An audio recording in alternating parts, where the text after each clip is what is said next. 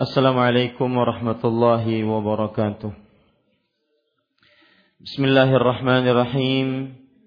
Innal hamdalillah nahmaduhu wa nasta'inuhu wa nastaghfiruh wa na'udzu billahi min shururi anfusina wa sayyiati a'malina.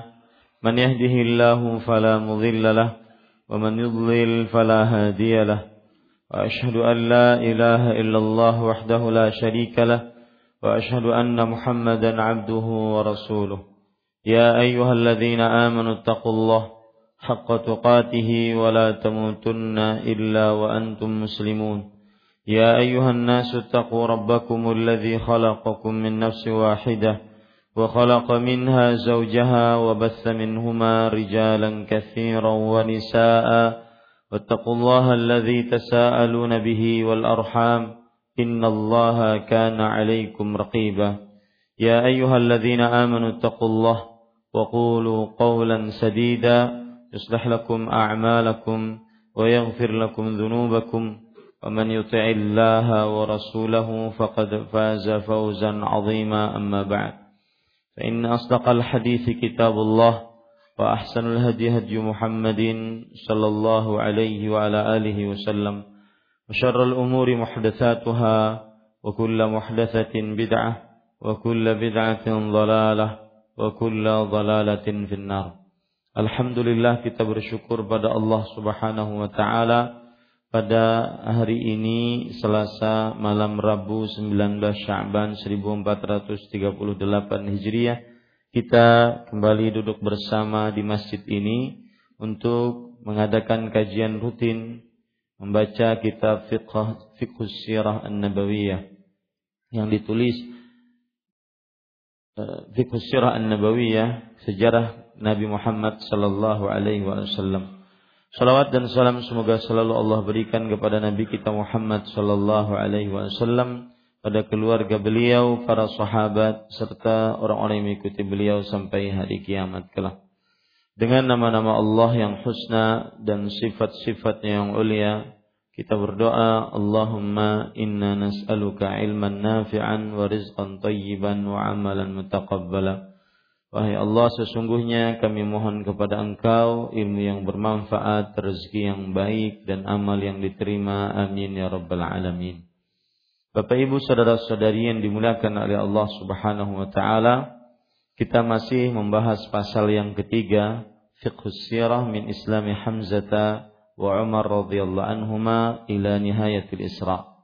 Fikih sejarah Nabi Muhammad sallallahu alaihi wasallam dari mulai Islamnya Hamzah dan Umar radhiyallahu anhuma kepada berakhirnya kisah Isra dan Mi'raj. Dan pada pasal ketiga ini kita sudah membahas pembahasan, yaitu pembahasan pertama itu fikih sejarah kisah masuk Islamnya Hamzah bin Abdul Muttalib dan Umar bin Khattab radhiyallahu anhuma. Dan yang kedua yaitu fikih sejarah tentang pemboikotan orang-orang kafir Quraisy kepada Rasulullah sallallahu alaihi wasallam, dan Rasulullah sallallahu alaihi wasallam bersembunyi dan menetap di syaibnya Abu Talib. Pembahasan yang ketiga yang sudah kita bahas juga adalah fikih sejarah Nabi Muhammad sallallahu alaihi wasallam tentang wafatnya Abu Talib, tentang wafatnya Abu Talib. Bapak Ibu saudara-saudari yang dimuliakan oleh Allah Subhanahu wa taala, wafatnya Abu Talib kita sudah pelajari, dan kita sudah baca bagaimana Abu Talib akhirnya masih dalam agama Abdul Muttalib, yaitu agama kesyirikan. Dan pada pertemuan sebelumnya kita sudah ambil berbagai macam pelajaran dari kisah wafatnya Abu Talib.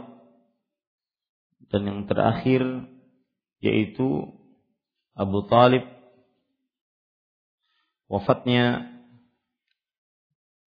dan nasibnya nanti di akhirat akan disiksa di dalam neraka selama-lamanya dengan siksaan yang paling ringan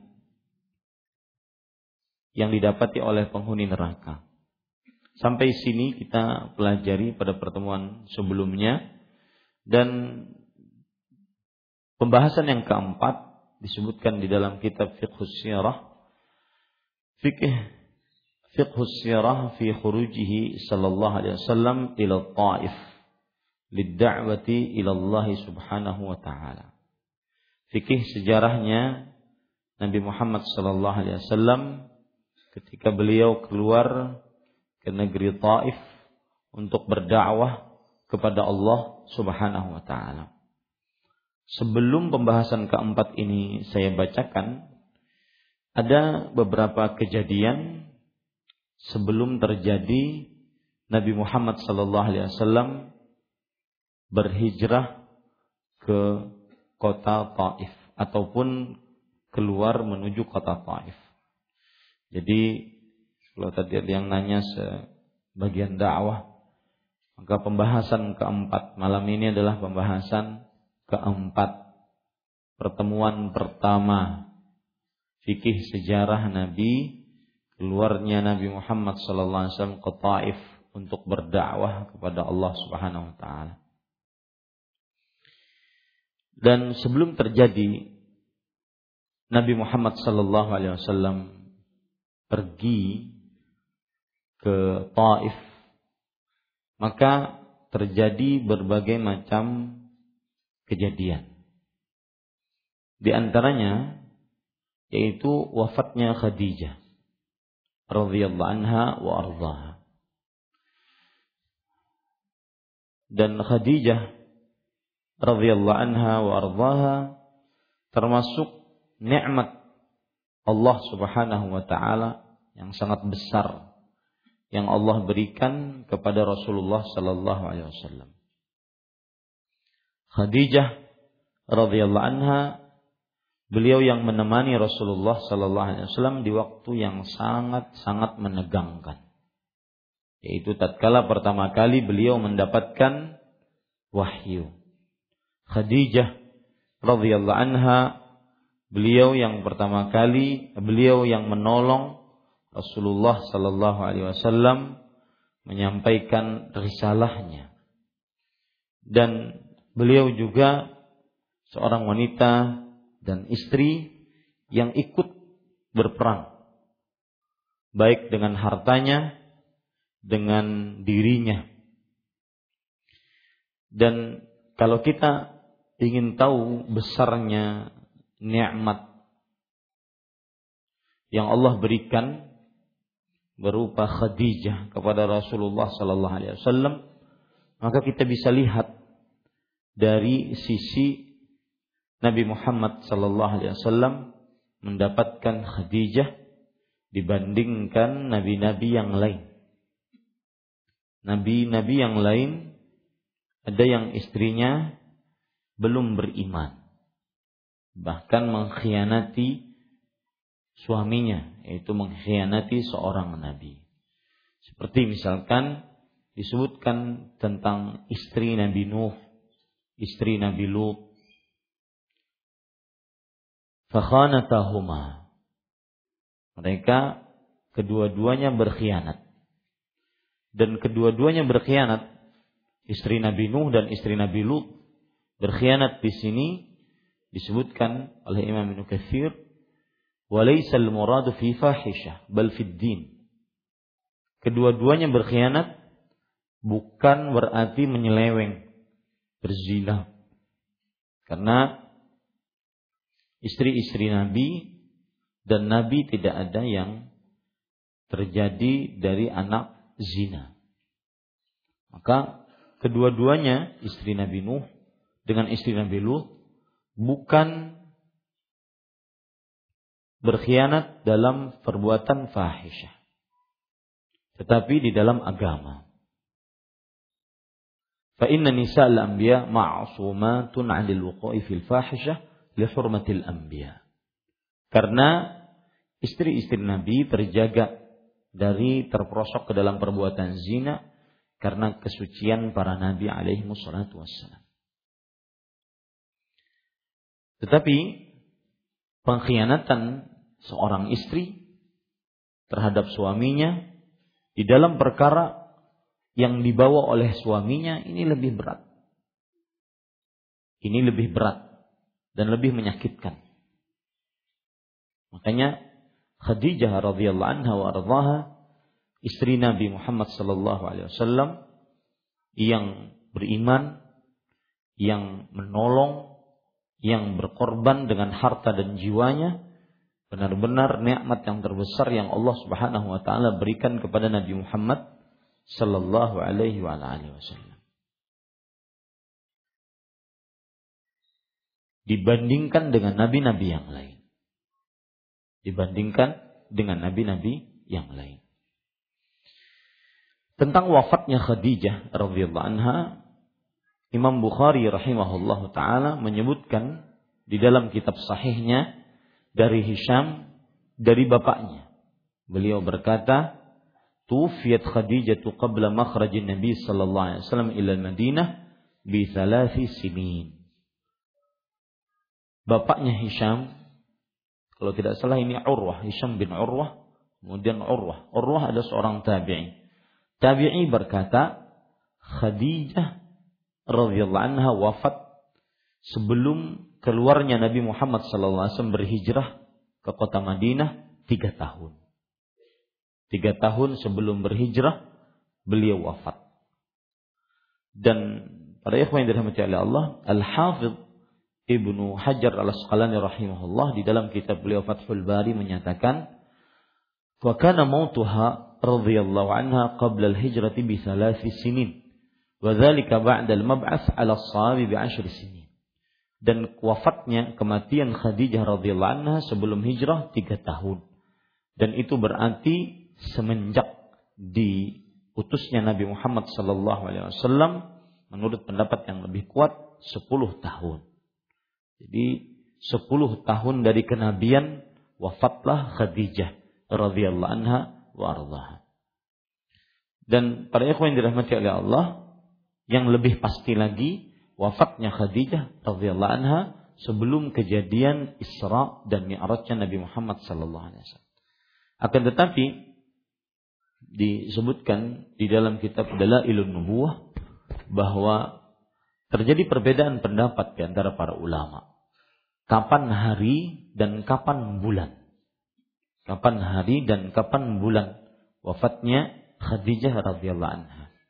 Ada yang mengatakan wafatnya Khadijah radhiyallahu anha tiga hari setelah wafatnya Abu Talib. Ada yang mengatakan sebulan setelah wafatnya Abu Talib. Ada yang mengatakan dua bulan setelah wafatnya Abu Talib.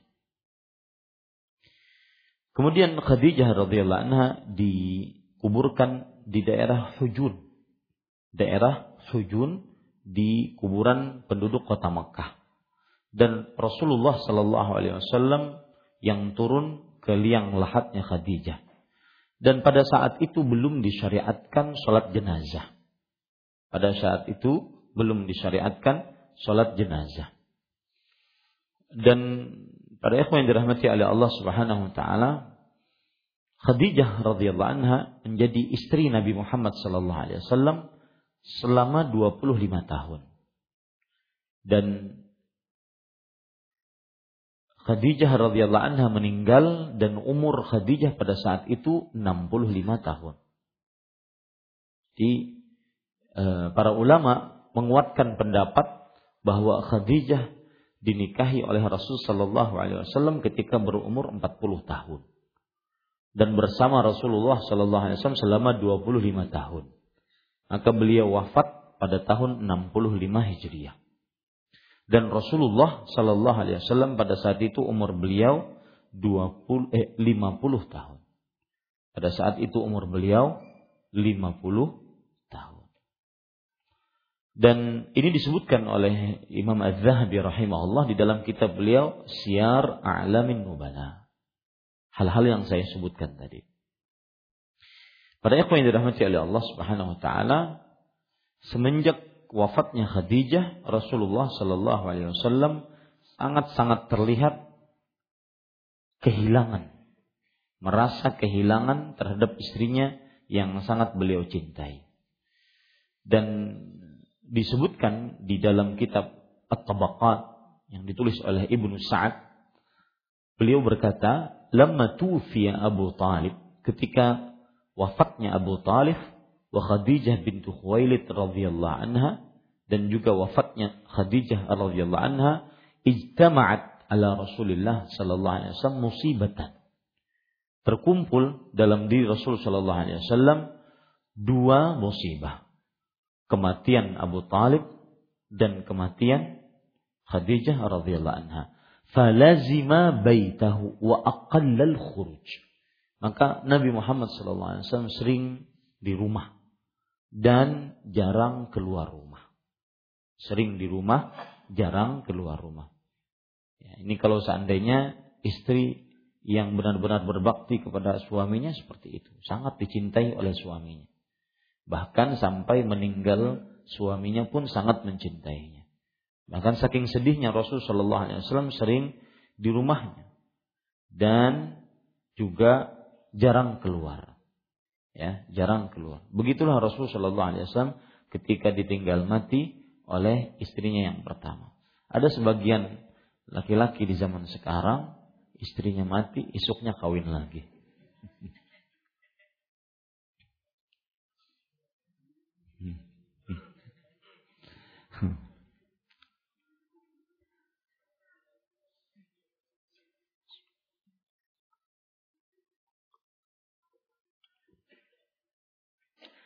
Raja tega. Para ikhwah yang dirahmati oleh Allah Subhanahu wa taala, beberapa yang membuat Nabi Muhammad sallallahu alaihi wasallam sangat mencintai Khadijah. Beberapa yang membuat Nabi Muhammad sallallahu alaihi wasallam sangat mencintai Khadijah. Di antaranya yaitu disebutkan di dalam uh, riwayat Bukhari dan Muslim dari Abu Hurairah radhiyallahu anhu. Beliau uh, beliau bercerita, "Ata Jibrilun Nabiy sallallahu alaihi wasallam faqala."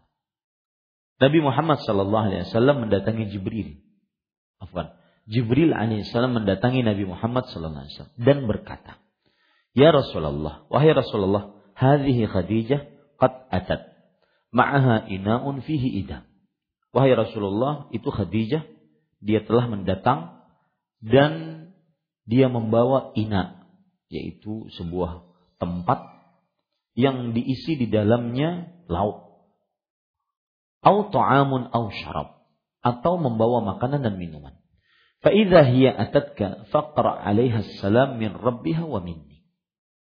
Kalau seandainya dia datang kepadamu, maka ucapkanlah terhadapnya salam dari Allah dan dariku. Imam Ibnu Qayyim Al-Jauziyah rahimahullah menyebutkan di dalam kitab Jala'ul Afham, "Wa hadhihi la'amrullah khassatun lam takun li siwaha." Demi Allah, perkara ini adalah khusus yang dimiliki oleh Khadijah. Tidak pernah ada makhluk seorang pun yang mendapatkan salam dari Allah plus dari Jibril secara bersamaan. Ini disebutkan oleh Imam Al-Qayyim rahimahullah di dalam kitab beliau Jala'ul Afham. Dan ini menunjukkan keistimewaan Khadijah. Kemudian kata Jibril alaihissalam, "Wabashirha bibaitin fil jannah." Dan berikan kabar gembira kepadanya mendapatkan sebuah rumah di dalam surga. Min qasab. Qasab yang terbuat dari qasab. Imam An-Nawawi rahimahullah dalam kitab beliau Al-Minhaj Syarah Nawawi ala Sahih Muslim mengatakan, "Al-qasab qala jumhurul ulama al-muradu bihi lu'lu'ul mujawwaf." Al-qasab menurut jumhur ulama mengatakan adalah yaitu bambu yang terbuat dari berlian yang lonjong. Jadi rumahnya terbuat dari bambu, tapi bambunya bambu berlian yang lonjong. Bambu-bambunya lonjong. La saqab fihi wala nasab. Yang tidak ada kegaduhan di dalam hidup di dalam rumah bambu tersebut, dan juga tidak ada kesulitan hidup di dalam rumah bambu tersebut. Disebutkan para ikhwan yang dirahmati oleh Allah di dalam kitab Ar-Raudul Unuf yang ditulis oleh Al-Imam As-Suhaili. Beliau mengatakan, "Wa inna ma basyaraha bi baitin fil jannah min qasab li'annaha hazat qasab as-sabqi ila al-iman." Lihat. Ini pelajaran menarik. Kenapa Rasulullah sallallahu alaihi wasallam diberitakan oleh Jibril alaihissalam bahwa Khadijah radhiyallahu anha mendapatkan rumah di surga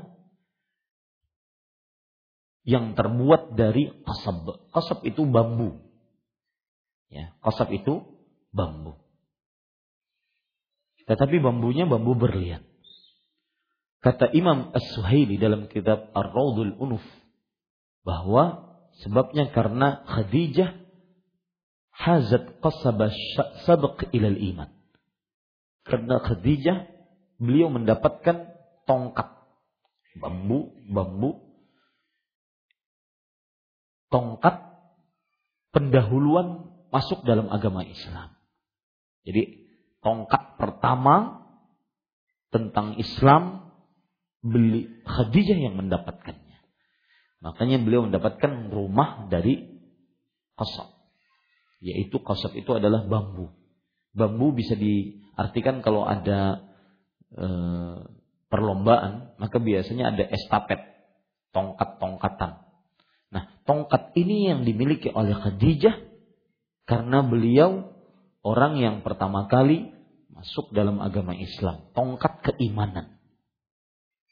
Ini sebab kenapa Khadijah mendapatkan qasab, rumah dari qasab. Yaitu rumah dari bambu, bambu berlian.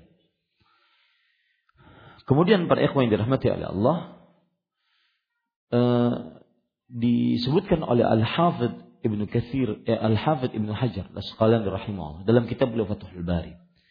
Sebab Khadijah mendapatkan rumah dari, yang terbuat dari bambu berlian yang hidup di dalamnya, di dalam rumah tersebut tidak ada suara gaduh. Kita kalau hidup di rumah bambu, suaranya kan gaduh. Buka pintu krek, kemudian beinjak krek. Tetapi di sini bambu yang tidak, rumah bambu yang tidak gaduh. Apa sebabnya rumah bambu yang tidak gaduh? Disebutkan oleh Al-Hafidh Ibnu Hajar Asqalani rahimahullah bahwa maksud rumah bambu yang tidak gaduh as-siyah wal munaza'ah bi raf'is shaut. Teriak kemudian menentang suami dengan mengangkat suara. Itu tidak pernah dilakukan oleh Khadijah radhiyallahu anha wa ardhaha. Berteriak menentang suami dengan mengangkat suara. Makanya al-jaza min jinsil amal. Pahala sesuai dengan jenis amal perbuatan. Ketika itu beliau per, belum pernah lakukan kepada Rasulullah sallallahu alaihi wasallam, maka beliau pun di surga mendapatkan itu. Rumah terbuat dari bambu berlian yang hidup di dalamnya tidak menimbulkan kegaduhan. Karena beliau tidak pernah mengangkat suaranya di hadapan suaminya. Tidak pernah menentang suaminya dengan suara yang kencang. Adapun la nasab, yaitu rumahnya tidak sulit hidup di dalamnya. Beda dengan bambu, rumah bambu di dunia. Tidak sulit hidup di dalamnya. Ya. Al-Hafidh Ibnu Hajar Al-Asqalani mengatakan an-nasab at-ta'ab, karena beliau tidak pernah menyulitkan suaminya Nabi Muhammad sallallahu alaihi wasallam dengan permintaan-permintaan yang mungkin di luar batas kewajaran, di luar batas kemampuan sang suami. Ini termasuk hal yang membuat Rasulullah sallallahu alaihi wasallam beliau sangat mencintai Khadijah. Sangat mencintai Khadijah. Jadi dua sebab. Pertama, tidak pernah mengangkat suara, tidak pernah menentang dengan mengangkat suara. Yang kedua, tidak pernah menyulitkan Rasulullah sallallahu alaihi wa alihi wasallam. Lihat penjelasan yang menarik di dalam kitab Ar-Raudul Unuf, Ar-Raudul Unuf.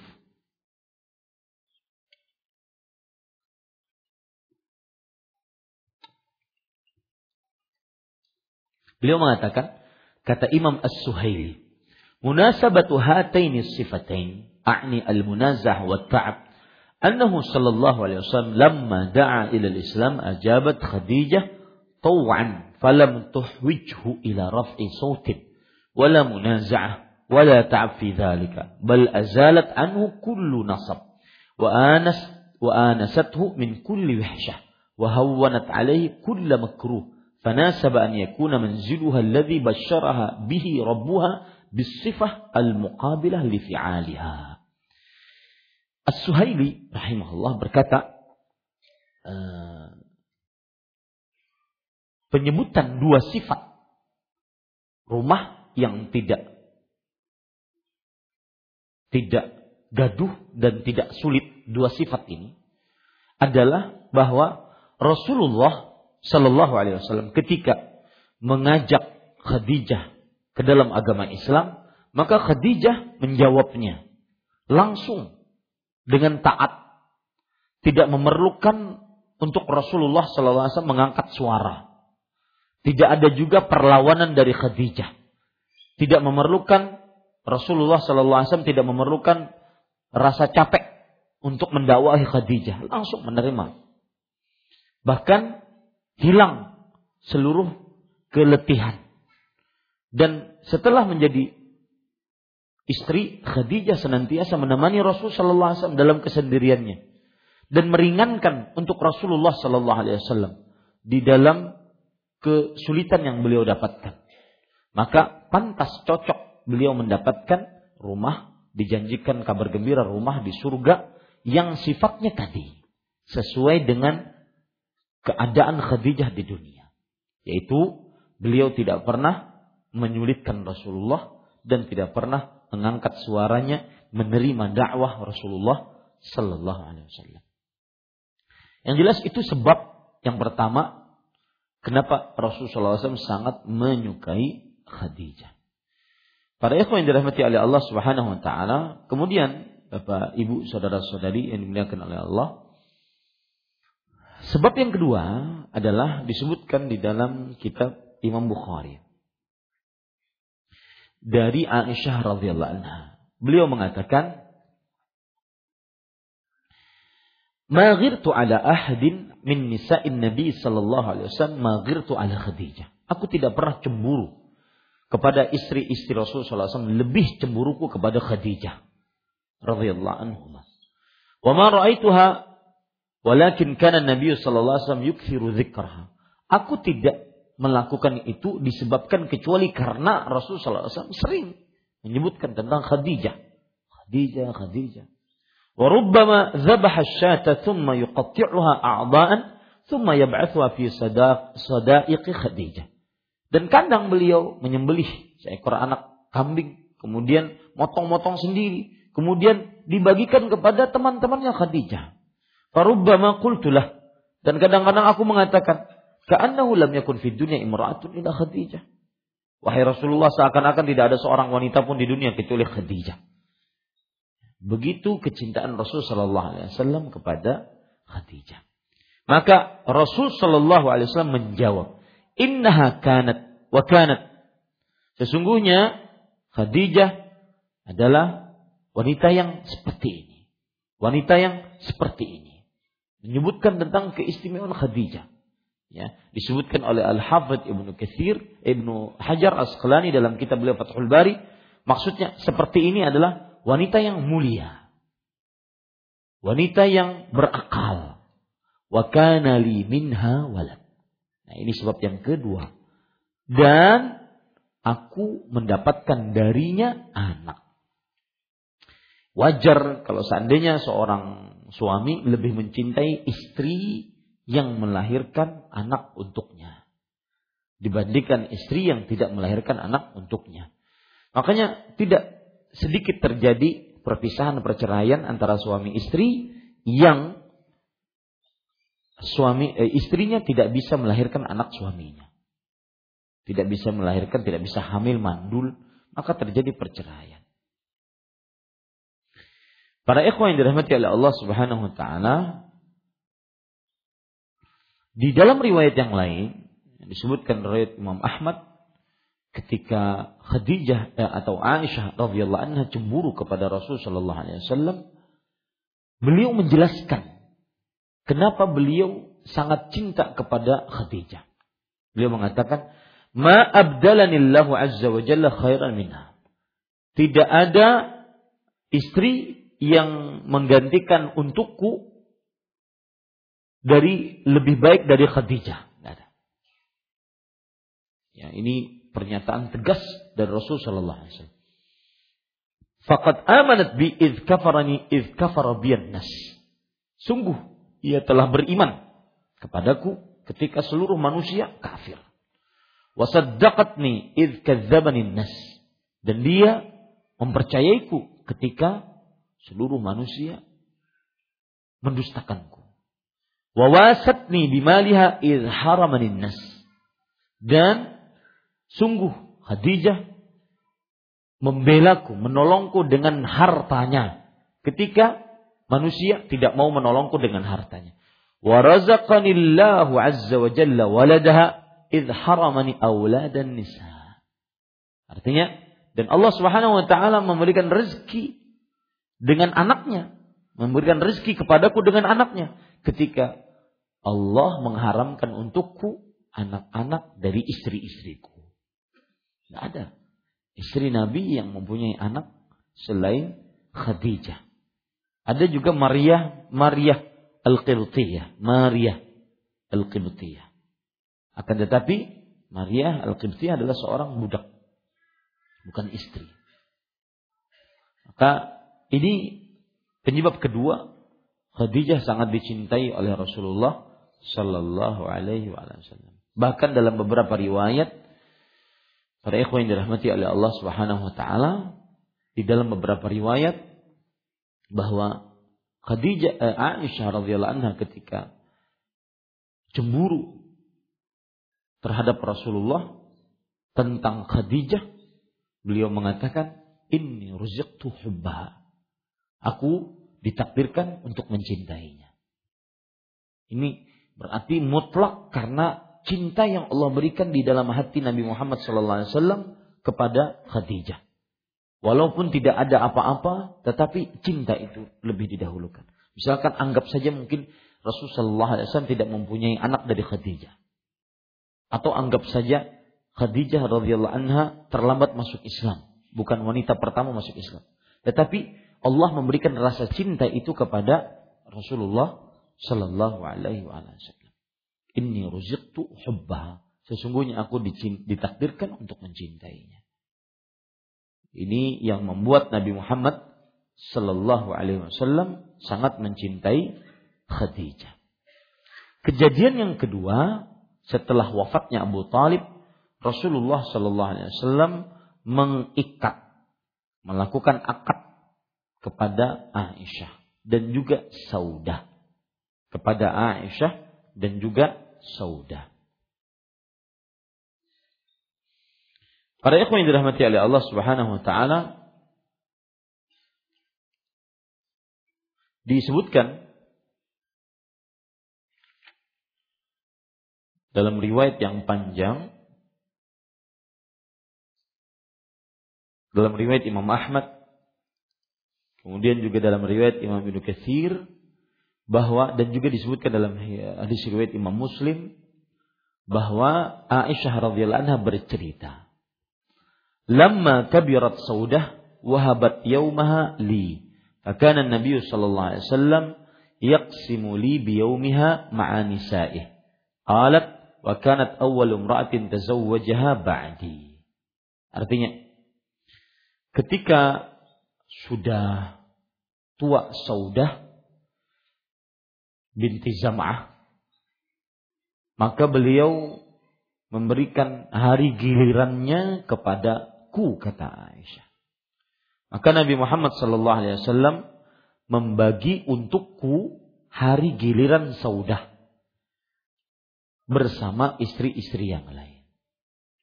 Dan Aisyah radhiyallahu anha bercerita, "Wa kanat awwalu imra'atin tazawwajaha ba'di." Artinya, Saudah adalah is, perempuan pertama yang dinikahi oleh Rasulullah sallallahu alaihi wasallam sepeninggalku. Para ikhwan yang dirahmati oleh Allah, maknanya adalah bahwa Nabi Muhammad sallallahu alaihi wasallam melakukan akad setelah wafatnya Khadijah, menikahi Saudah binti Zam'ah, setelah mengakad juga Aisyah radhiyallahu anha wa ardhaha.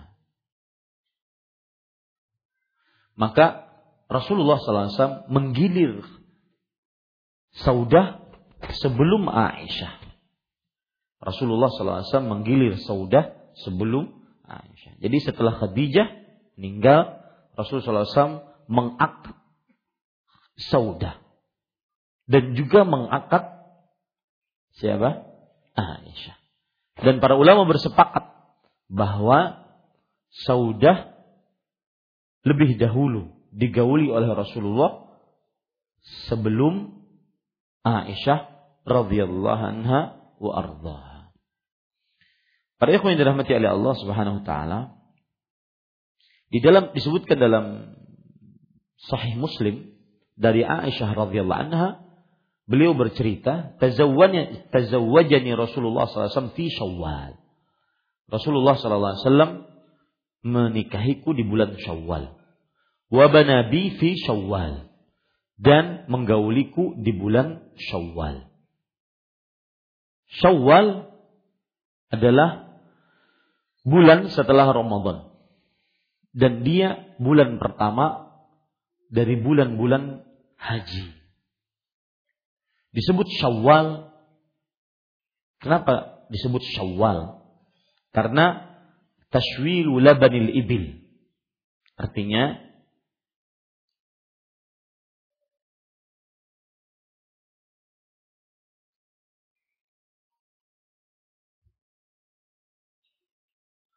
membiarkan susu-susu onta tidak diperah di bulan Syawal. Tidak diperah di bulan Syawal.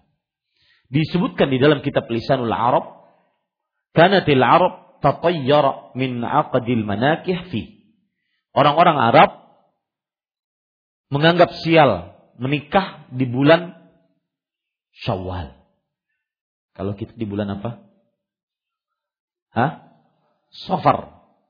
Ini kebiasaan orang Arab, menganggap sial menikah di bulan Syawal. Wa taqul innal mankuhata tamtani'u min nakihiha kama tamtani'u turuquhul jamal idza laqihat wa shalat bidhanabiha. Fa abtala an-nabiy sallallahu alaihi wasallam tiyaratahum wa tazawwaja 'Aisyah radhiyallahu anha fi Syawal. Sesungguhnya orang-orang Arab jahiliyah mengatakan sesungguhnya yang dinikahi, wanita yang dinikahi menahan dari orang yang menikahinya, sebagaimana turuqatul jabal jamal idza laqihat wa shalat bidanabiha, uh, sebagaimana ekor-ekor onta ya itu bergerak-gerak menolak kebaikan. Maka di sini mereka berpendapat bahwasanya menikah di bulan Syawal mendatangkan keburukan. Mereka gambarkan dengan ekor-ekor onta yang ber bergerak-gerak seakan-akan menolak kebaikan. Begitulah pernikahan di bulan Syawal. Maka Nabi Muhammad sallallahu alaihi wasallam membatalkan perasaan bernasib sial itu di bulan Syawal. Membatalkan itu. Sehingga beliau menikahi dan menggauli Aisyah radhiyallahu anha di bulan Syawal. Uh, lihat penjelasan dari Imam Nawawi dalam kitab beliau Al-Minhaj Syarah Nawawi wal Sahih Muslim. Qasadat Aisyah radhiyallahu anha bihadzal kalam radda ma kanatil jahiliyatu alaih. Aisyah radhiyallahu anha bermaksud dengan ucapan ini membantah kebiasaan orang-orang Arab jahiliyah. Wa may yatakhayyaluhu ba'dul awam al-yawm min karahatiz tazawwuj at-tazawwuj wa tazwij wa ad-dukhul fi Syawal. Dan apa yang dihayalkan oleh orang-orang awam hari ini di abad ketujuh Hijriah. Nabi e, Imam Nawawi hidup di abad ketujuh Hijriah. Yang mana mereka membenci untuk menikah dan menikahkan di bulan Syawal. Dan Imam Nawawi mengatakan hadza batilun la aslalah. Keyakinan ini batil, tidak ada tidak ada asal usulnya. Wa huwa min atharil jahiliyah, kanu yatatayyarun bidzalika lima fi ismi Syawal min al-ishalah wal rafa'. Dan itu adalah bekas-bekas peninggalan orang-orang Arab jahiliyah. Mereka senantiasa merasa pesimis karena da, dari bulan Syawal. Syawal itu artinya adalah cacat dan terangkat. Jadi pernikahannya nanti cacat dan pernikahannya terangkat.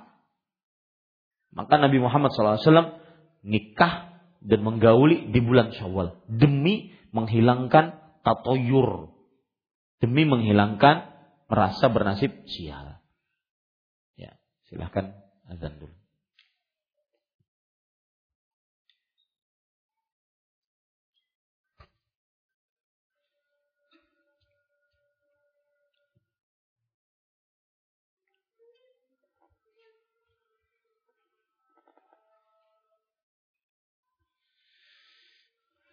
Baik, kita lanjutkan Bapak Ibu saudara-saudari yang dimuliakan oleh Allah Subhanahu wa taala. Sampai mana tadi? Terakhir perkataan saya sampai mana? Hah? Tathayyur. Ya. Para ikhwah yang dirahmati oleh Allah Subhanahu wa taala. Kemudian disebutkan dalam beberapa hadis tentang kapan Rasulullah sallallahu alaihi wasallam menikahi Aisyah radhiyallahu anha wa ardha. Disebutkan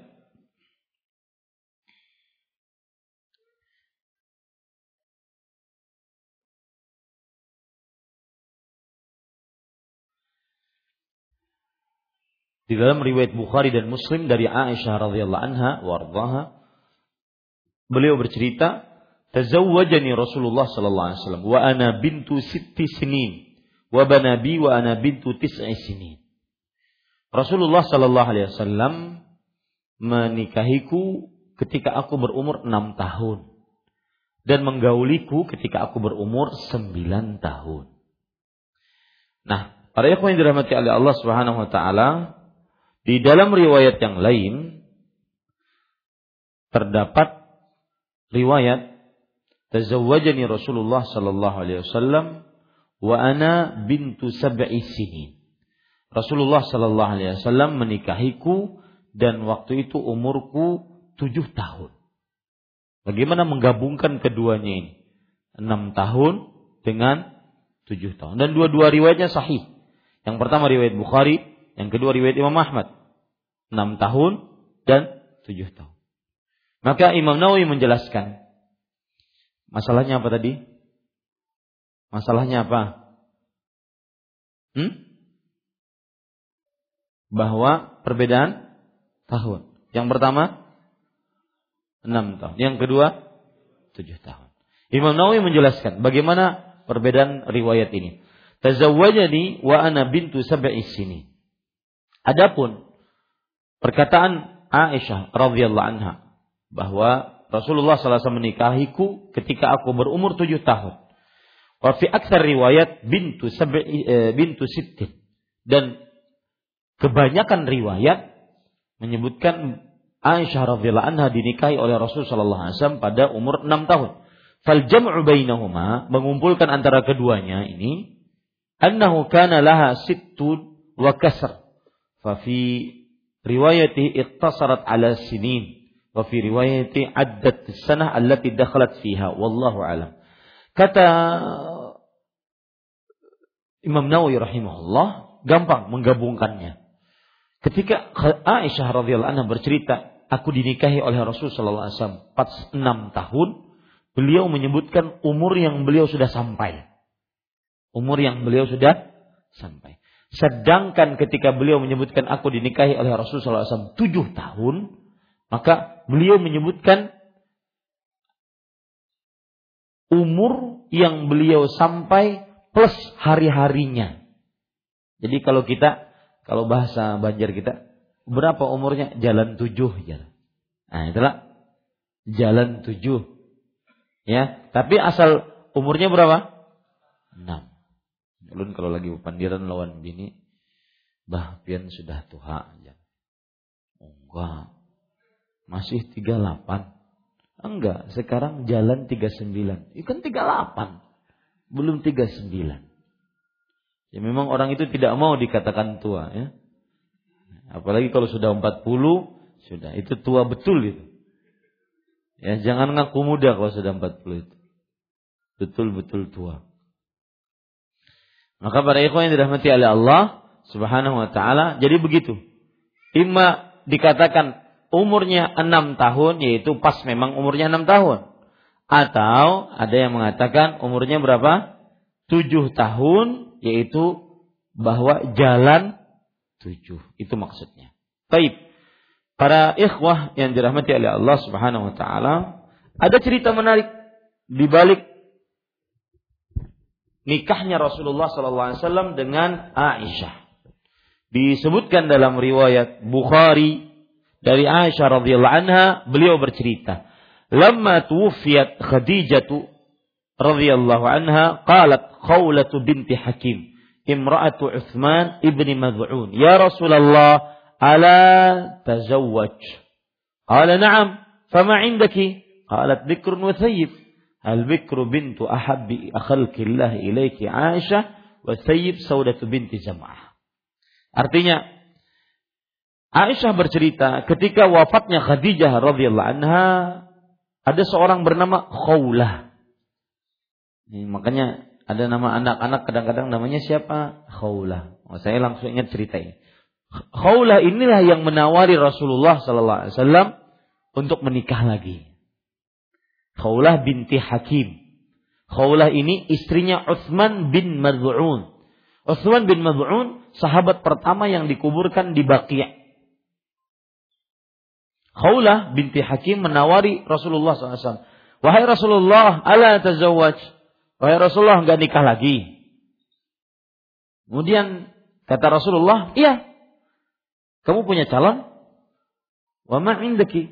Kamu punya calon enggak? Kata Khawlah binti Hakim, ada dua. Ya, bikrun wa sayyid. Jadi subhanallah, di zaman dahulu sudah ada, macomblang-macomblang itu sudah ada. Ya, Rahman ya. Ya, di zamannya Rasul sallallahu alaihi wasallam sudah ada.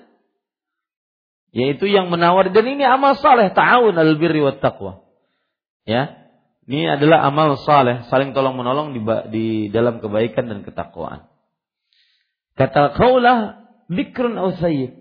Mau perawan atau mau janda? Nah, mana tadi Mas Yazid? Di belakang ketawa, ketawa aja dari tadi. Mau perawan atau mas, mau janda? Mana Mas Yazid? Ya. Ajar Kak Saiful keduanya. Pian kah hendak? Kedua ini ketahuan. Al-bikru bintu ahabbi khalqillah ilaika Aisyah. Kalau perawan adalah anak perempuan manusia yang paling engkau cintai, Abu Bakar As-Siddiq, yaitu Aisyah. Sedangkan kalau janda, Saudah binti Zam'ah. Saudah binti Zam'ah. Fa dakhalat fa dakhaltu ala Abi Bakr fa qala innama hiya ibnatu akhihi. Lalu aku pun menemui Abu Bakar radhiyallahu anhu untuk melamar Aisyah. Kata Abu Bakar As-Siddiq, eh afwan, Khawlah pun menemui Abu Bakar. Khawlah menemui Abu Bakar. Kemudian Abu Bakar berkata, sesungguhnya dia adalah anak perempuan saudaranya. Anak perempuan saudaranya. Maksudnya apa? Uh, ini Aisyah seperti keponakan gitu. Karena Abu Bakar radhiyallahu anhu dengan Rasulullah sallallahu alaihi wasallam itu seperti sudah seperti saudara. Ini seperti uh, menikahi keponakan, nggak bagus. Quli lahu anta akhi fil Islam wa banatuki tasluhu li faja'ahu fa'ankahahu fa'ankihhu. Artinya, wahai eh, kata Rasulullah, wahai Khawlah, katakan kepada Abu Bakar, engkau, wahai Abu Bakar, adalah saudaraku dalam Islam. Dan anak perempuanmu cocok untukku. Maka Rasulullah sallallahu alaihi wasallam mendatangi Abu Bakar As-Siddiq, kemudian menikahinya. Ya. Kemudian setelah itu, dakhaltu ala saudah faqalat laha akhbiri abi. Fadzakartu lahu fazawwajahu. Lalu setelah itu aku pun mendatangi saudah. Karena dua, perawan dengan janda. Datangi saudah. Kata saudah, beritahukan kepada bapak. Saudah binti Zam'ah. Beritahukan kepada Zam'ah. Mau nerima enggak? Maka aku pun kata Khawlah. Jadi ini Khawlah subhanallah. Ya, sebagai orang yang ingin menjadi jembatan pernikahannya Rasulullah sallallahu alaihi wasallam. Beliau pergi ke Abu Bakar, pergi ke Zam'ah. Bapaknya Aisyah, bapaknya Saudah. Kemudian ketika datang kepada bapaknya Saudah radhiyallahu anha wardaha, maka bapaknya Saudah menikahkan menikahkan beliau dengan Rasulullah sallallahu alaihi wasallam. Nah, ini para ikhwan yang dirahmati oleh Allah Subhanahu wa taala. Jadi, Ustaz, mana yang lebih dahulu, pernikahan Rasulullah dengan Saudah atau dengan Aisyah? Maka jawabannya adalah dengan Saudah. Baru setelah itu dengan Aisyah. Tapi yang ya betul. Kemudian yang digauli oleh Rasulullah sallallahu alaihi wasallam yang pertama kali setelah wafatnya Khadijah dari Saudah dan Aisyah adalah Saudah radhiyallahu anha. Jadi Rasulullah sallallahu alaihi wasallam menikahi Saudah, mengangkat, mengijab kabul Saudah, setelah itu baru mengijab kabul Aisyah radhiyallahu anha wa ardhaha.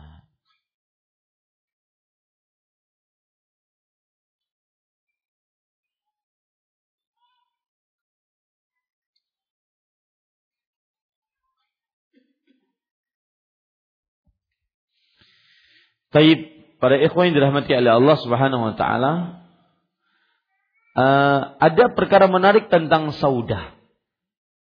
Nanti kajian ibu-ibu saya ingin membahas mereka adalah ibundanya kaum beriman. Ini perkara menarik. Saya akan jelaskan tentang istri-istri Nabi.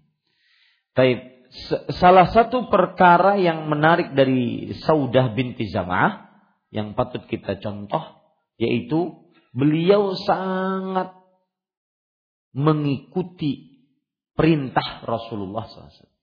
Saudah sangat taat kepada perintah Rasulullah sallallahu alaihi wasallam. Diriwayatkan dalam riwayat Imam Ahmad dalam kitabnya Al-Musnad, Abu Hurairah radhiyallahu anhu bercerita, "Anna Nabiy sallallahu alaihi wasallam qala li nisa'ihi 'am hajjatil wada'." Rasulullah sallallahu alaihi wasallam berkata kepada istri-istrinya pada tahun haji wada'. "Hadhihi thumma zuhurul husur." Artinya ini, kemudian zuhurul husur. Zuhurul husur anna kunna la ta'udna takhrujna min buyutikunna wa talzamna al-husur wa hiya jam'ul hasir alladhi yubsatu fil buyut. Artinya Nabi Muhammad sallallahu alaihi wasallam berkata kepada istri-istrinya pada haji wada. Haji wada tahun berapa? Haji wada tahun berapa? Ke Nabi Muhammad sallallahu alaihi wasallam wafat itu pada bulan Rabiul Awal, tahun kesebelas Hijriah. Sebelum Rabiul Awal, Muharram, Safar, Rabiul Awal, Muharram, Safar.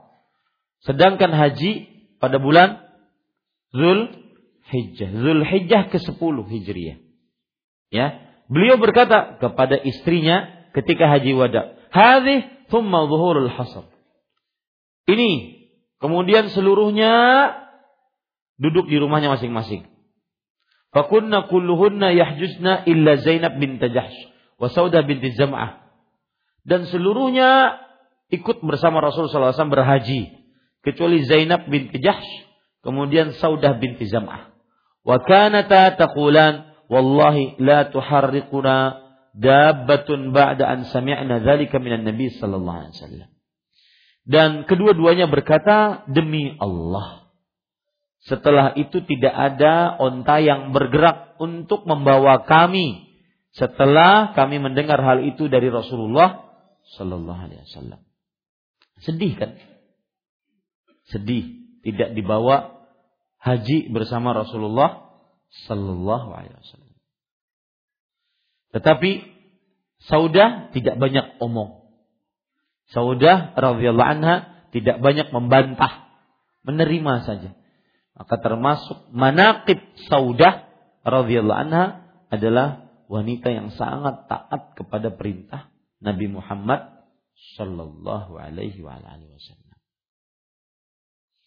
Baik, itu Bapak Ibu saudara-saudari muqaddimah dari sebelum terjadinya uh, Nabi Muhammad sallallahu alaihi wasallam pergi ke ke Taif. Ya, Nabi Muhammad sallallahu alaihi wasallam pergi ke Taif. Bapak Ibu saudara-saudari yang dimuliakan oleh Allah, setelah wafatnya ini baru kita masuk ke Taif. Jadi setelah wafat Abu Thalib, kemudian wafatnya Khadijah, kejadiannya, kemudian setelah itu siapa lagi? Kejadian apa lagi?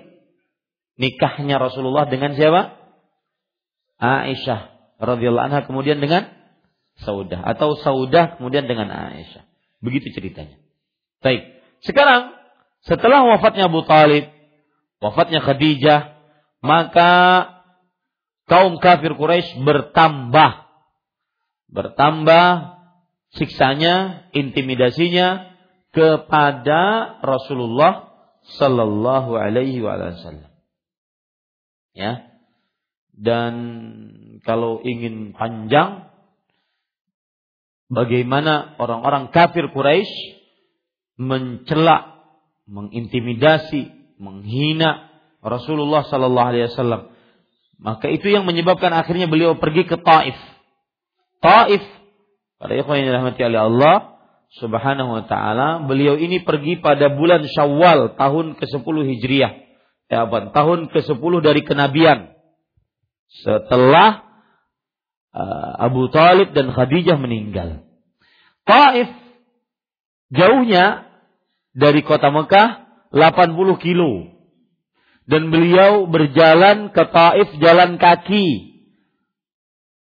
Pergi dan pulang jalan kaki. Ya, kita sekarang nyaman-nyaman, enak-enak mendapatkan Islam. Nabi kita Muhammad sallallahu alaihi wasallam berjalan delapan puluh kilo jalan kaki. Zahaban wa audatan. Pulang pergi. Itu pun pergi, pulangnya dalam keadaan sudah diintimidasi oleh orang-orang Taif. Maka pantas kita untuk memperbanyak salawat atas Nabi Muhammad sallallahu alaihi wasallam. Perjuangan beliau luar biasa. Sampai empat belas abad sekarang kita mendapatkan indahnya Islam. Mudah-mudahan kita wafat dalam Islam. Jadi para ikhwan yang dirahmati oleh Allah. Dan yang bersama beliau pada waktu itu Zaid bin Harithah, maula Rasulullah sallallahu alaihi wasallam. Zaid bin Harithah, budak berkulit hitam yang dimerdekakan oleh Rasulullah, kemudian mengabdi akhirnya kepada Rasulullah sallallahu alaihi wasallam setelah merdeka. Para ikhwan yang dirahmati oleh Allah Subhanahu wa taala, Rasulullah sallallahu alaihi wasallam setiap kali melewati kabilah di jalan, beliau seru, beliau ajak, beliau dakwahi, tapi tidak ada satupun yang menerima dakwah beliau. Ketika datang ke Taif, beliau menyegerakan pergi ketiga orang dari pemuka-pemuka Taif.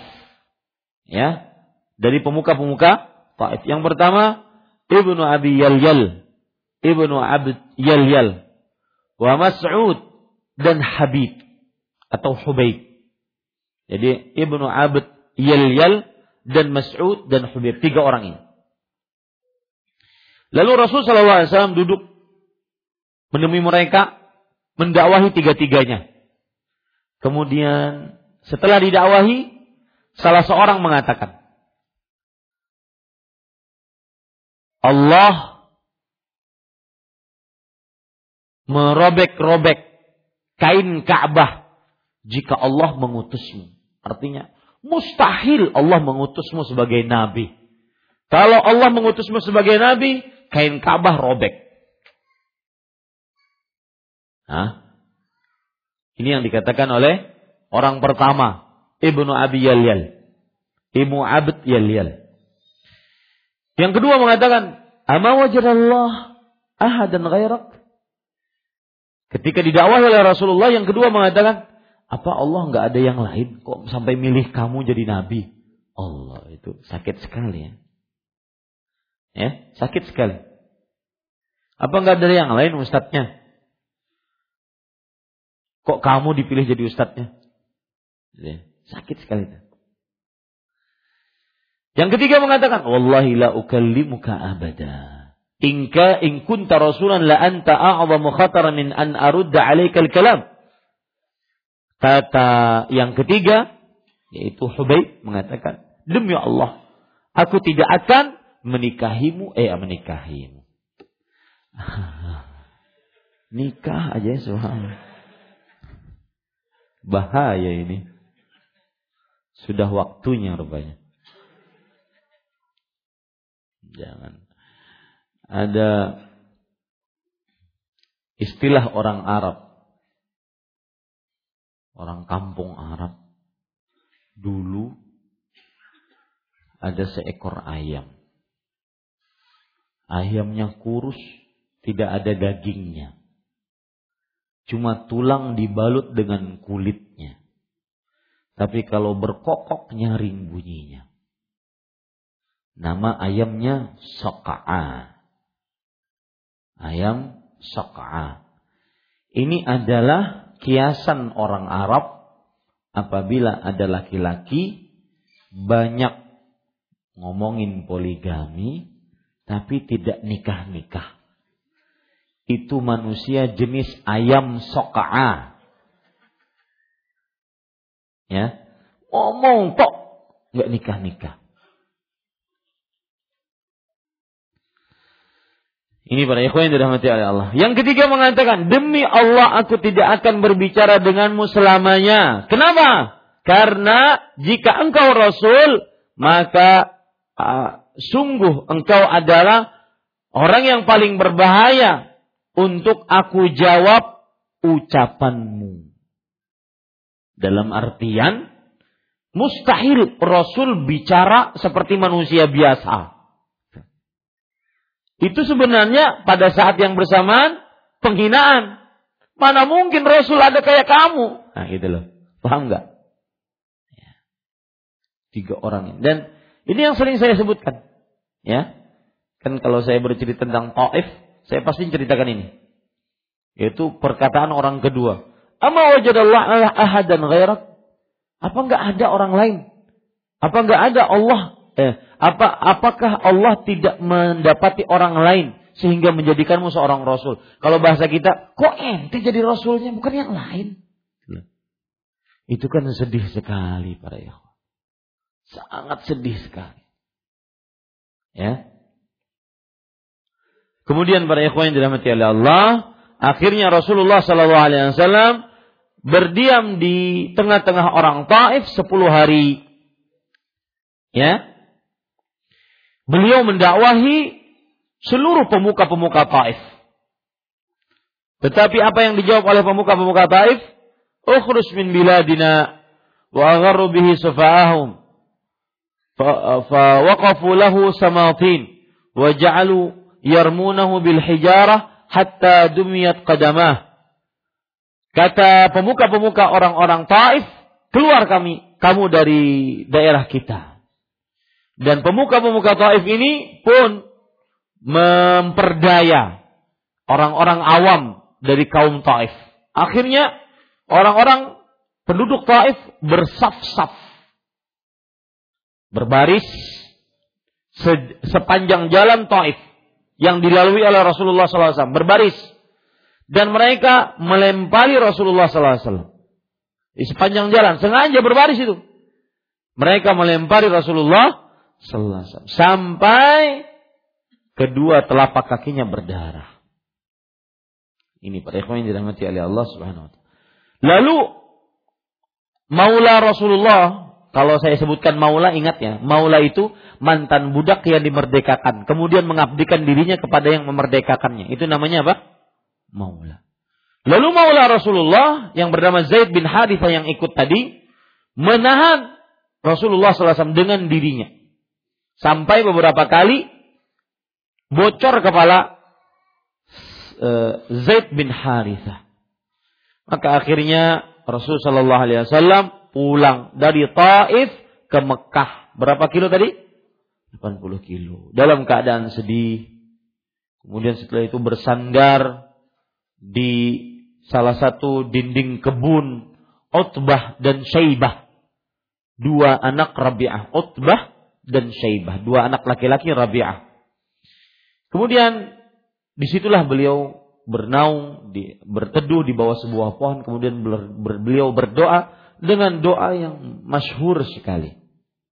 Dan doa ini bagus untuk dihafal, terutama tatkala kita sedang lemah, sedang terpojok, sedang dikhianati, sedang terdolimi, ya. Doanya saya bacakan dan saya artikan. Allahumma ilaika ashku dha'fa quwwati. Ya Allah, aku mengadukan kepadamu kelemahanku, ke- kekuatanku. Wa qillata hilati, dan sedikitnya dayaku. Wa hawani 'alan nas, dan hinanya aku di hadapan manusia. Ya arhamar rahimin. Wahai yang maha pengasih dari seluruh yang mengasihi. Anta rabbul mustad'afin. Engkaulah Rabb orang-orang yang lemah. Wa anta rabbi, dan engkau Rabbku. Ila man takiluni, kepada siapa aku bersandar untuk diriku. Ila ba'idin yatajahamuni, kepada orang yang jauh, yang menganggapku aku jauh.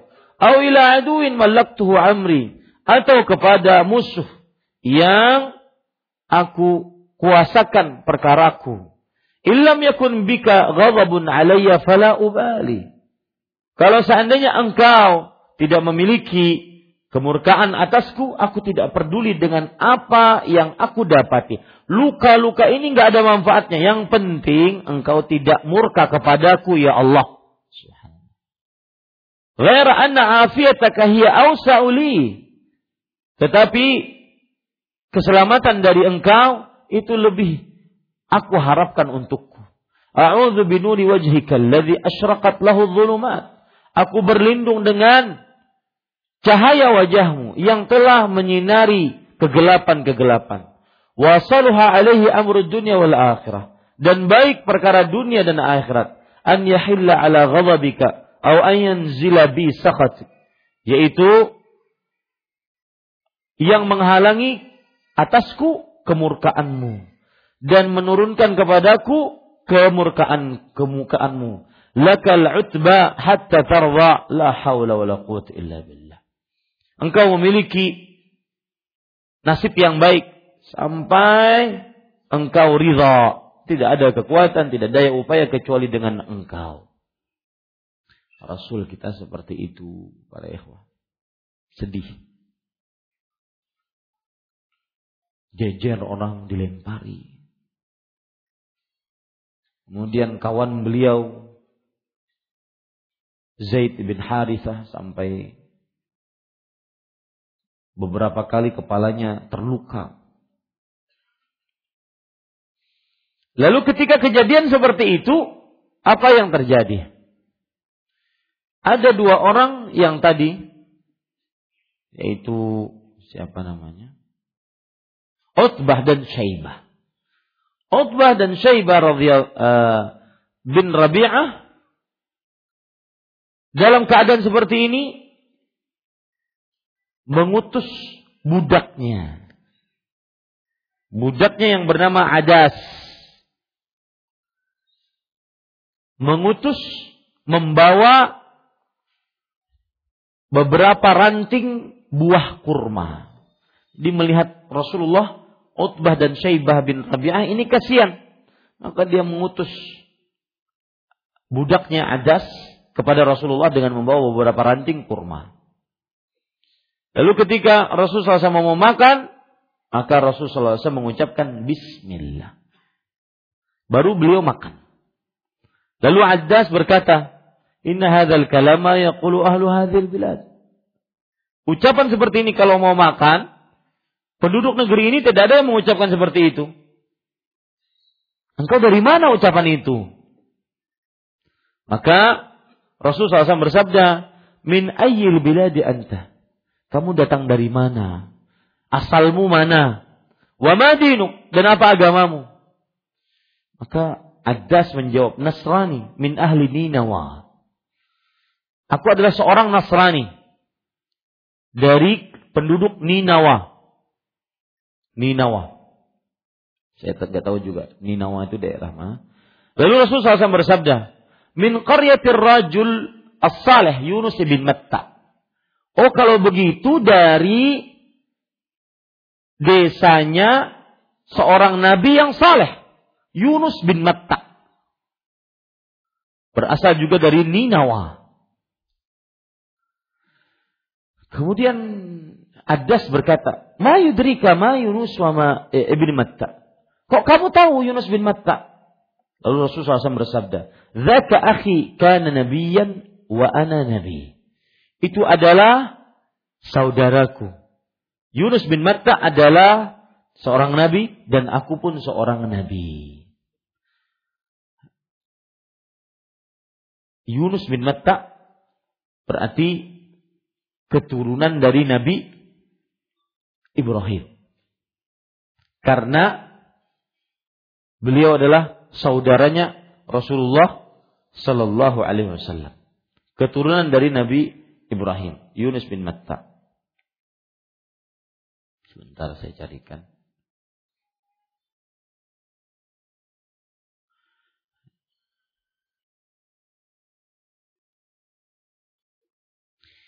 Para ikhwan yang dirahmati oleh Allah, Yunus bin Matta adalah keturunan dari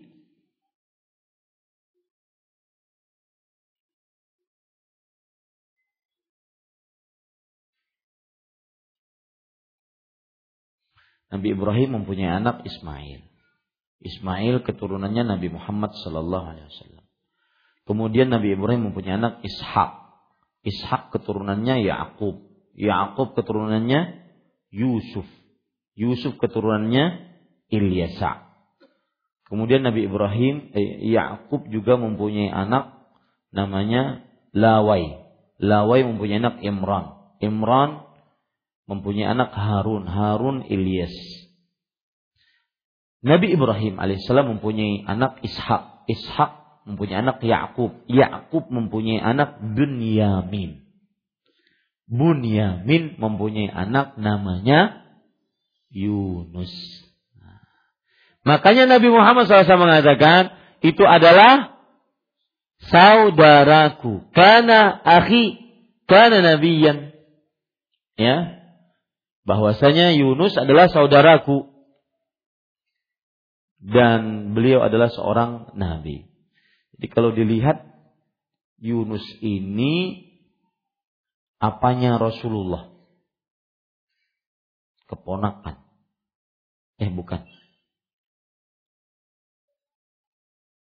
Anggap anggap begini. Nabi Ibrahim, Ismail, kemudian Ishak, Yakub. Ya. Kemudian dari Yakub ada Bunyamin.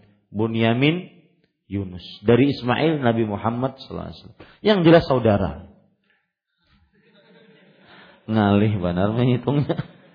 Yang belas saudara, ya begitu. Kita lanjutkan. Fa'akabba addasun ala ra'si Rasul sallallahu alaihi wasallam wa yadayhi wa rijlaihi yuqabbiluhuma.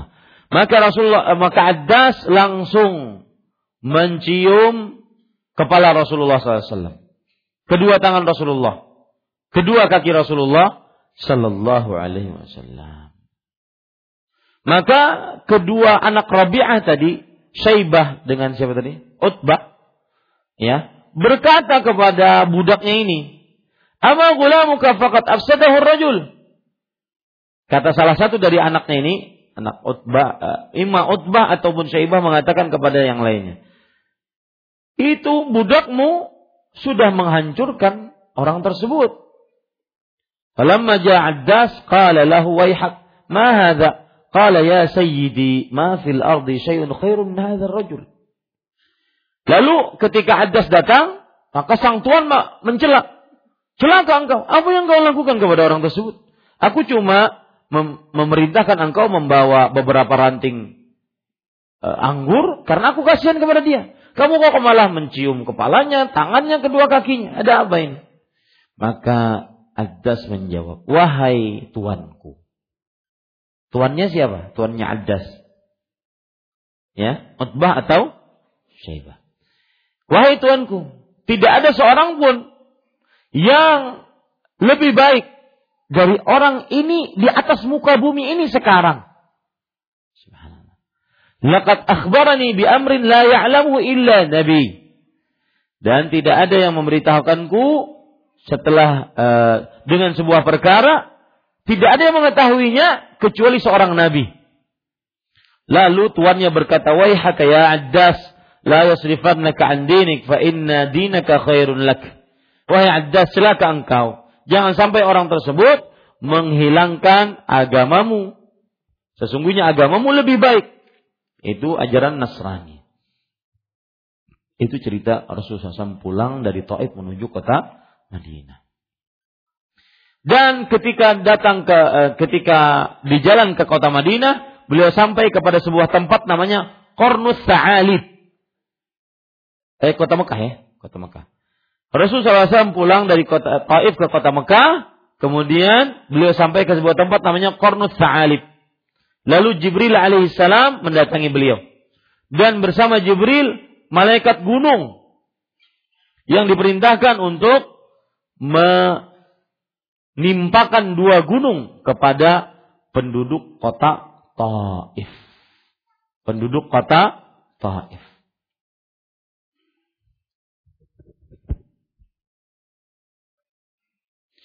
Kata malaikat pe, pe, pe, pengurus gunung, "Zaka fi ma syi'tu. Zalika fi ma syi'tu. In syi'ta an utabbiq 'alaihim al-akhshabain."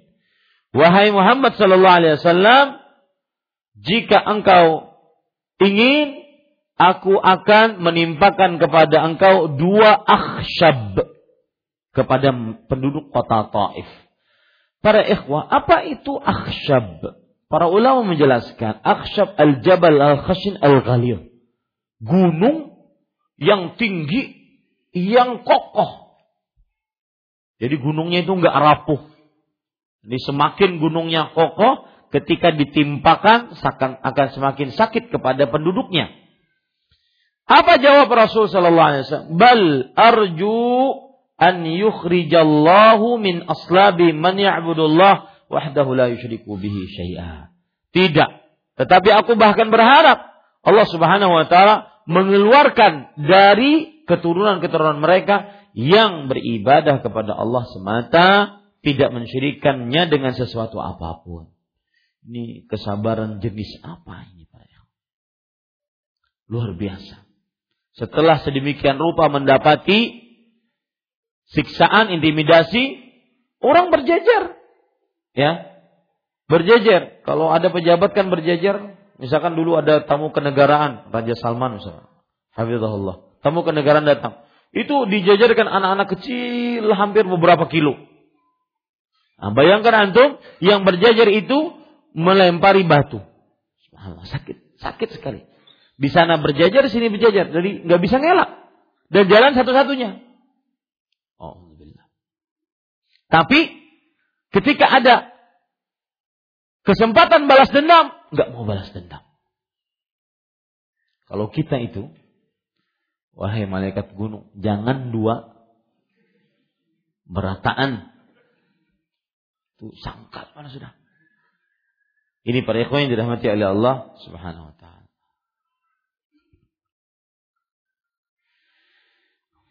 Para ikhwah yang dirahmati oleh Allah Subhanahu wa taala,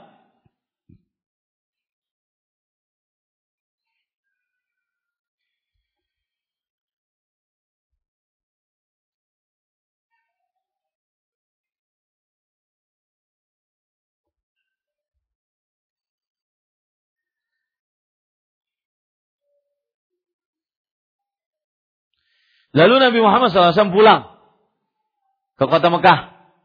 Kemudian setelah itu beliau mau masuk ke dalam kota Mekah. Kata Zaid bin Harithah, "Kaifa tadkhul alaihim wa qad akhrajuk?" Wahai Rasulullah, gimana engkau bisa masuk?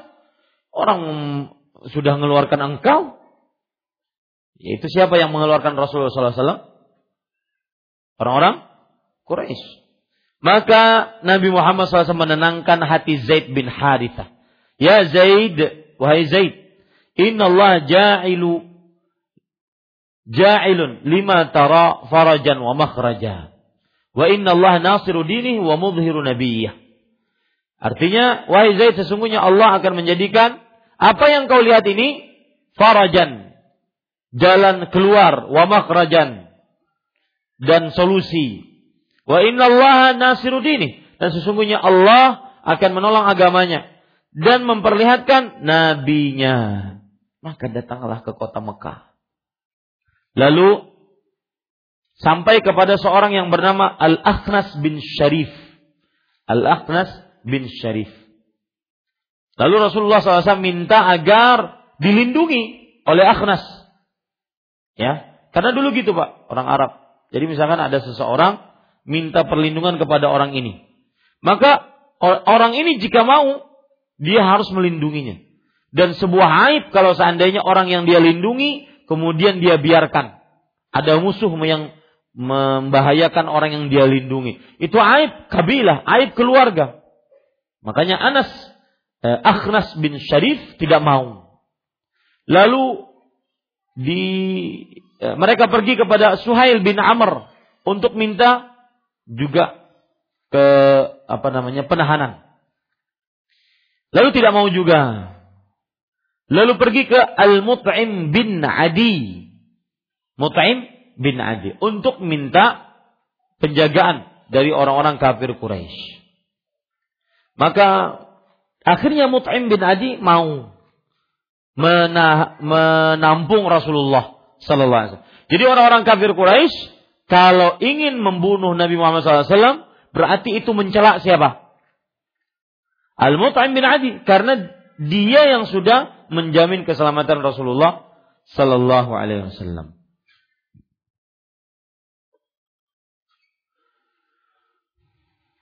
Dan Rasul sallallahu alaihi wasallam ingat kejadian ini bahwa Al-Mut'im bin Adi yang menolong beliau ketika beliau pulang dari kota Mekah eh dari kota Taif menuju Mekah, yang memberikan jaminan kepada orang-orang kafir Quraisy.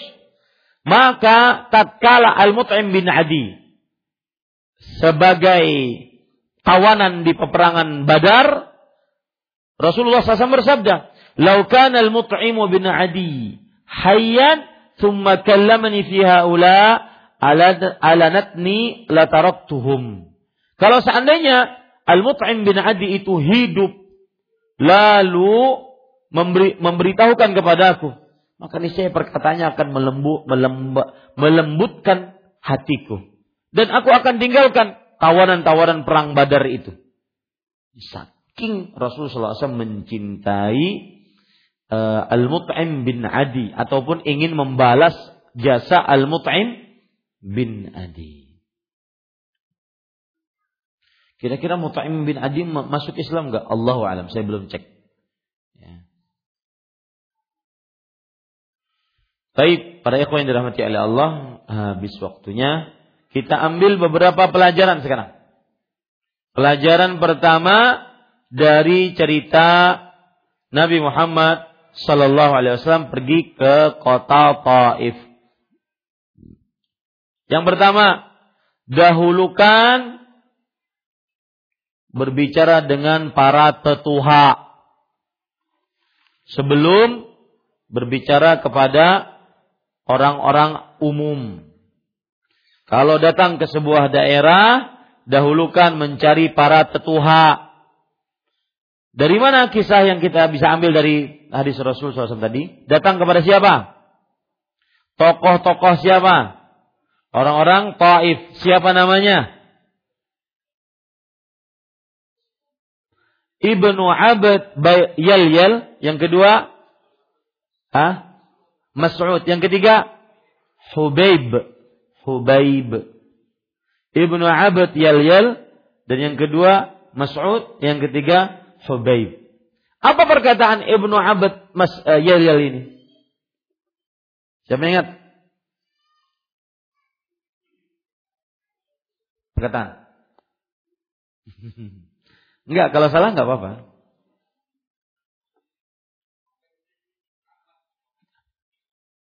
Ya, itu keluhnya.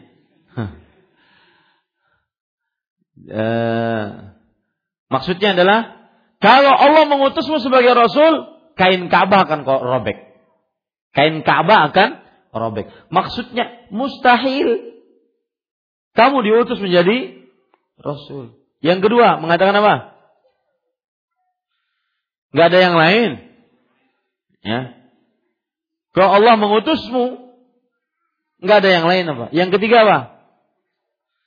Aku tidak akan berbicara denganmu selamanya. Kenapa? Karena kalau seandainya Allah mengutus seorang Rasul, mana mungkin aku berbi- bisa berbicara dengannya?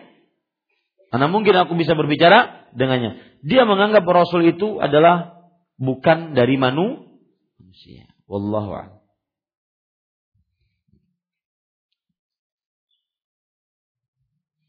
Baik, para ikhwan yang dirahmati oleh Allah Subhanahu wa taala. Pelajaran yang kedua.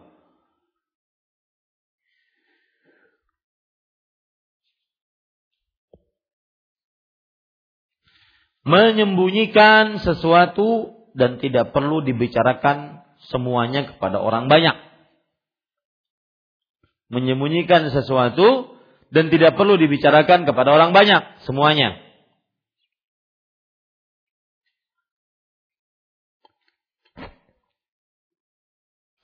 Ada hadis riwayat Imam At-Tabarani dan hadisnya disahihkan oleh Imam Al-Albani rahimahullah. Beliau mengatakan, "Ista'inu ala injahil hawaij bil kitman, fa inna kulla dzi ni'matin mahsud." Artinya, minta tolonglah untuk kesuksesan sebuah perkara dengan menyembunyikannya. Sesungguhnya setiap nikmat ada yang hasad. Sesungguhnya setiap nikmat ada yang hasad. Jadi kalau punya sesuatu perkara, gak usah cerita-cerita dulu. Kalau sudah terjadi baru cerita. Ya, ingin begini, ingin begini, ingin begini, gak usah cerita-cerita dulu.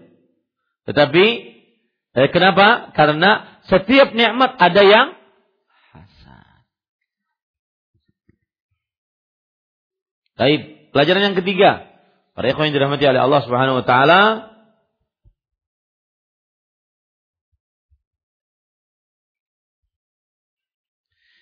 yaitu sebagaimana Zaid bin Harithah me-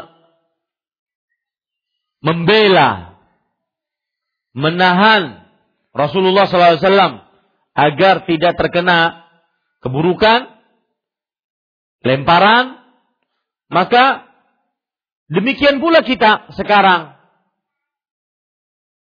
Semestinya kita membela sunnah-sunnah Rasul sallallahu alaihi wasallam agar jangan sampai dihinakan. Nah, itu dia. Itu pelajaran ketiga. Diambilkan dari kisahnya Zaid bin Harithah. Sebagaimana Zaid bin Harithah radhiyallahu anhu menahan dengan dirinya agar Rasulullah shallallahu alaihi wasallam tidak terkena hujanan batu. Maka begitulah semestinya kita ambil pelajaran agar kita menahan diri kita untuk senantiasa selalu mengerjakan sunnah. Dan yang dimaksud dengan membela sunnah Rasul, catat. Yang pertama yaitu selalu menjaganya. Selalu menjaganya. Yang kedua, mengamalkannya. Yang ketiga, berusaha mencontohnya.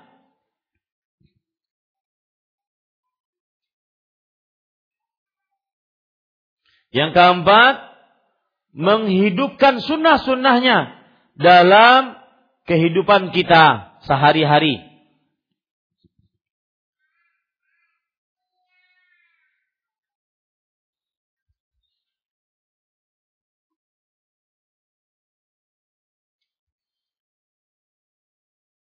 Ini para ikhwan yang dirahmati oleh Allah Subhanahu wa taala. Jadi cara me- membela sunnah Rasul sallallahu alaihi wasallam dengan menjaganya, mengamalkannya, sungguh-sungguh untuk mencontohnya, menghidupkannya dalam kehidupan kita, kehidupan dunia kita. Nah, ini beberapa contoh dari dari apa para ikhwah? Dari membela sunnah Rasul sallallahu alaihi wasallam. Yang keempat,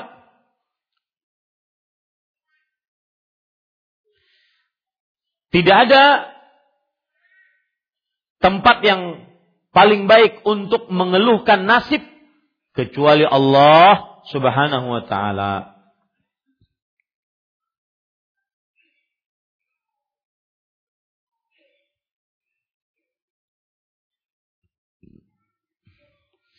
Yang kelima, Rasulullah sallallahu alaihi wasallam menerima tadi ketika sudah dilempari batu, beliau singgah di sebuah pohon kurma dan beliau di situ berdoa kepada Allah Subhanahu wa taala.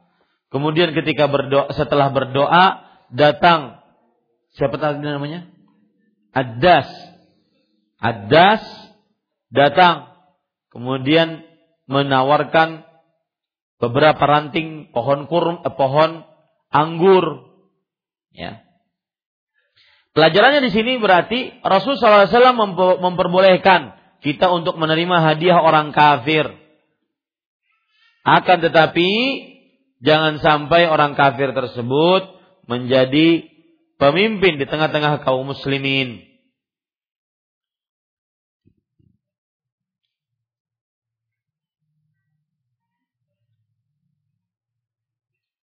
Ya, cukup dulu itu ibu-ibu, saudari-saudari muslimah, bapak-bapak yang dimuliakan oleh Allah Subhanahu wa taala. Wallahu a'lam wa sallallahu nabiyana Muhammad walhamdulillahi rabbil alamin.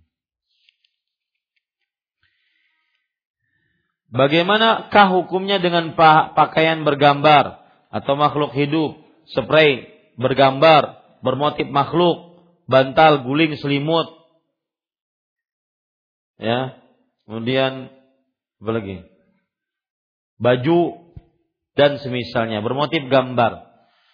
E, bukankah itu sudah terlecehkan karena dipakai, digunakan, ditindih dan direbahi? Maka jawabannya yang jelas memakai pakaian, baju, kaos dengan motif gambar makhluk hidup, ya. Nelson Mandela misalnya atau Karl Marx. Atau Karl Marx, ya, atau Hitler, atau siapa saja yang merupakan gambar makhluk hidup, maka tidak boleh dipakai, baik di dalam sholat atau di luar sholat. Wallahu a'lam. Nah, ada yang lain?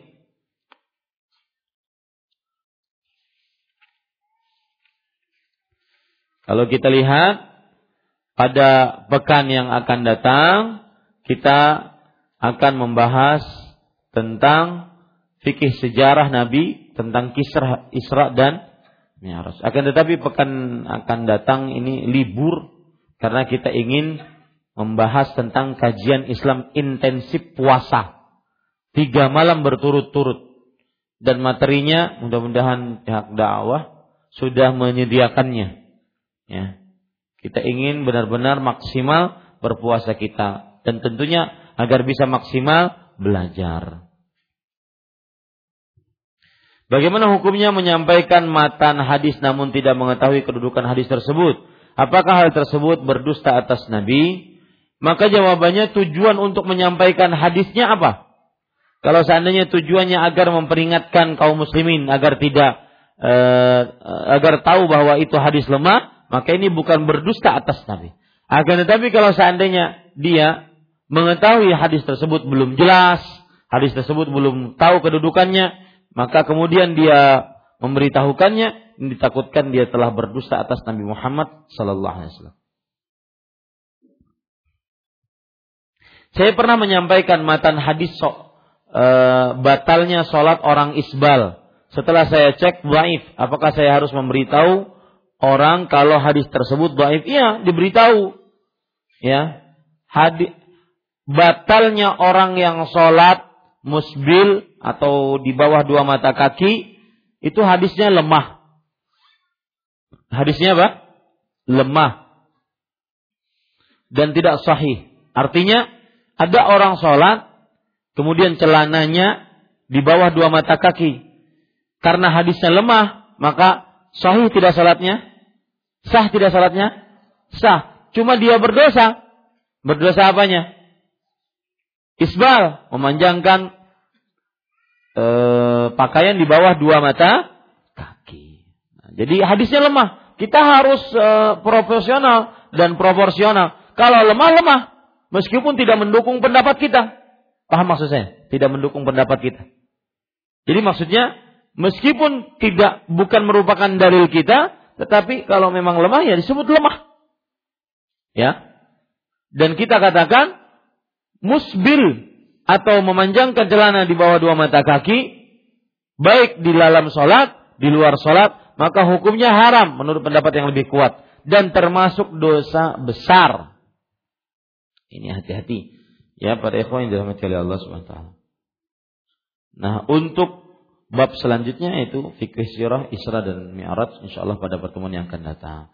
Maka mungkin kita akan bertemu nanti setelah Ramadan. Betul? Biasanya Ramadan kan tidak ada kajian. Setelah Ramadan baru ada kajian. Karena pekan depan insyaallah taala kita akan kajian Islam intensif. Bertemu lagi kapan para ikhwan yang dirahmati oleh Allah? Bertemu lagi kira-kira eh, sepuluh Syawal. sepuluh Syawal. Yaitu pelajaran sejarah maksud saya. Wallahu a'lam. Semoga bermanfaat. Wallahu a'lam. Sallallahu Nabi Muhammad. Walhamdulillahi rabbil alamin. Subhanakallah bihamdik. Asyhadu an la ilaha illa anta astaghfiruka wa atubu ilaik. Wassalamualaikum warahmatullahi wabarakatuh.